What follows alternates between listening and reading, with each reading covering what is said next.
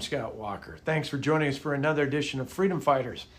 Last Friday, I spoke at CPAC about the fight to protect free speech in America. Specifically, I talked about the work of Young America's Foundation to fight efforts to limit or even prohibit conservative voices on college campuses across the country. If you're interested in our work, I invite you to go to yaf.org slash free speech to see some of the cases we're working on, as well as the many cases we've already won. Still, we shouldn't even have to be in court fighting for this fundamental right.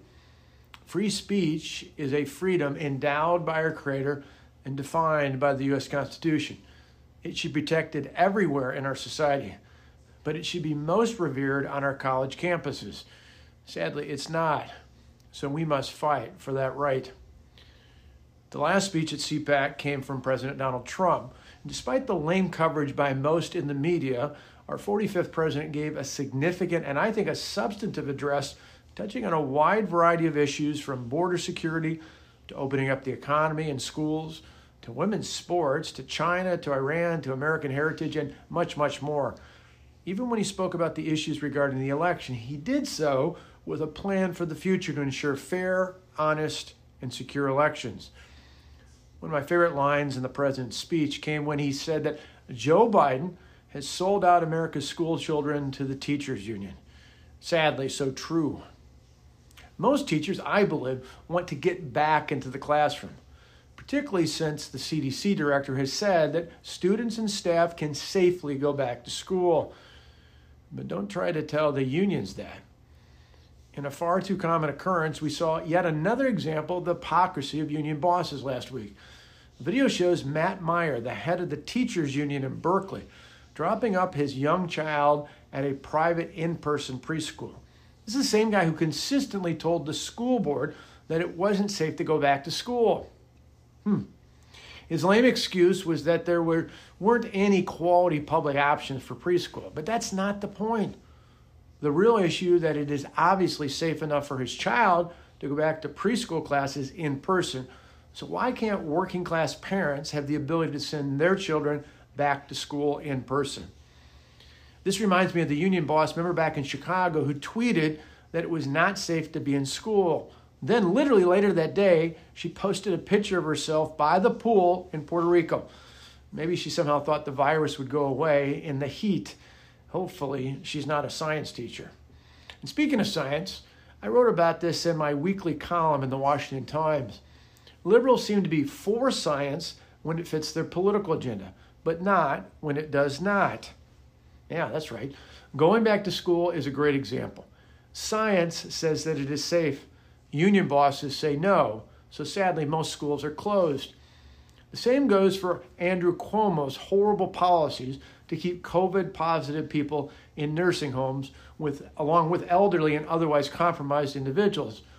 As we've mentioned many times before, the New York AG uncovered that Cuomo and his administration undercounted the death toll by nearly 50%.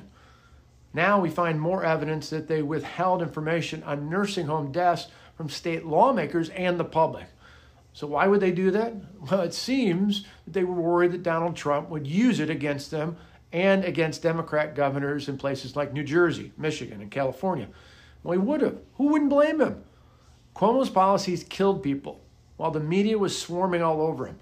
He got a book deal and an Emmy because of his performance, which was all a sham and a cover up for his failed policies. Remember, Joe Biden called Cuomo the gold standard for governors.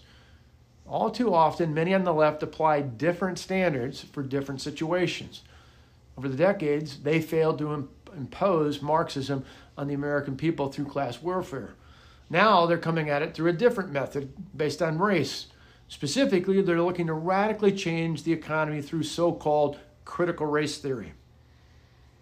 While our founding documents state that all people are created equal, that's not enough for the left. Instead of leveling the playing field, they want the government to ensure equal outcomes for everyone, not just equal opportunity, but equal outcomes. That would be like giving students who are barely passing a class part of uh, a class part of the grades, I should say, from students who are earning A's because of their hard work and studies. Most people would say that's not fair. A liberal would say that they should add up all the grades and then divide them up equally. Some who advocate for critical race theory might take a step further and suggest that the male and white students have to give up even more of their grades because of their privilege. All this flies in the face of one of the most often quoted passages from the Reverend Dr. Martin Luther King's Jr.'s I Have a Dream speech. Remember that? He said, I have a dream that my four little children will one day live in a nation where they will not be judged by the color of their skin, but by the content of their character. Yeah, there is still work to be done on race in America for sure. But the answer, I think, is to teach everyone, and, and most importantly, our children, about respect. Throughout the Bible, God tells us to love our neighbors as ourselves. If we treat others as we want to be treated, we can work out just about anything in our lives and in our society today. As conservatives, we love America. We want our children and grandchildren to grow up in a country that's at least at least as great as the one we inherited from our parents and grandparents. We should also love our neighbors and want the same for them, regardless of who they are. I'm Scott Walker. Until next time, keep fighting for freedom.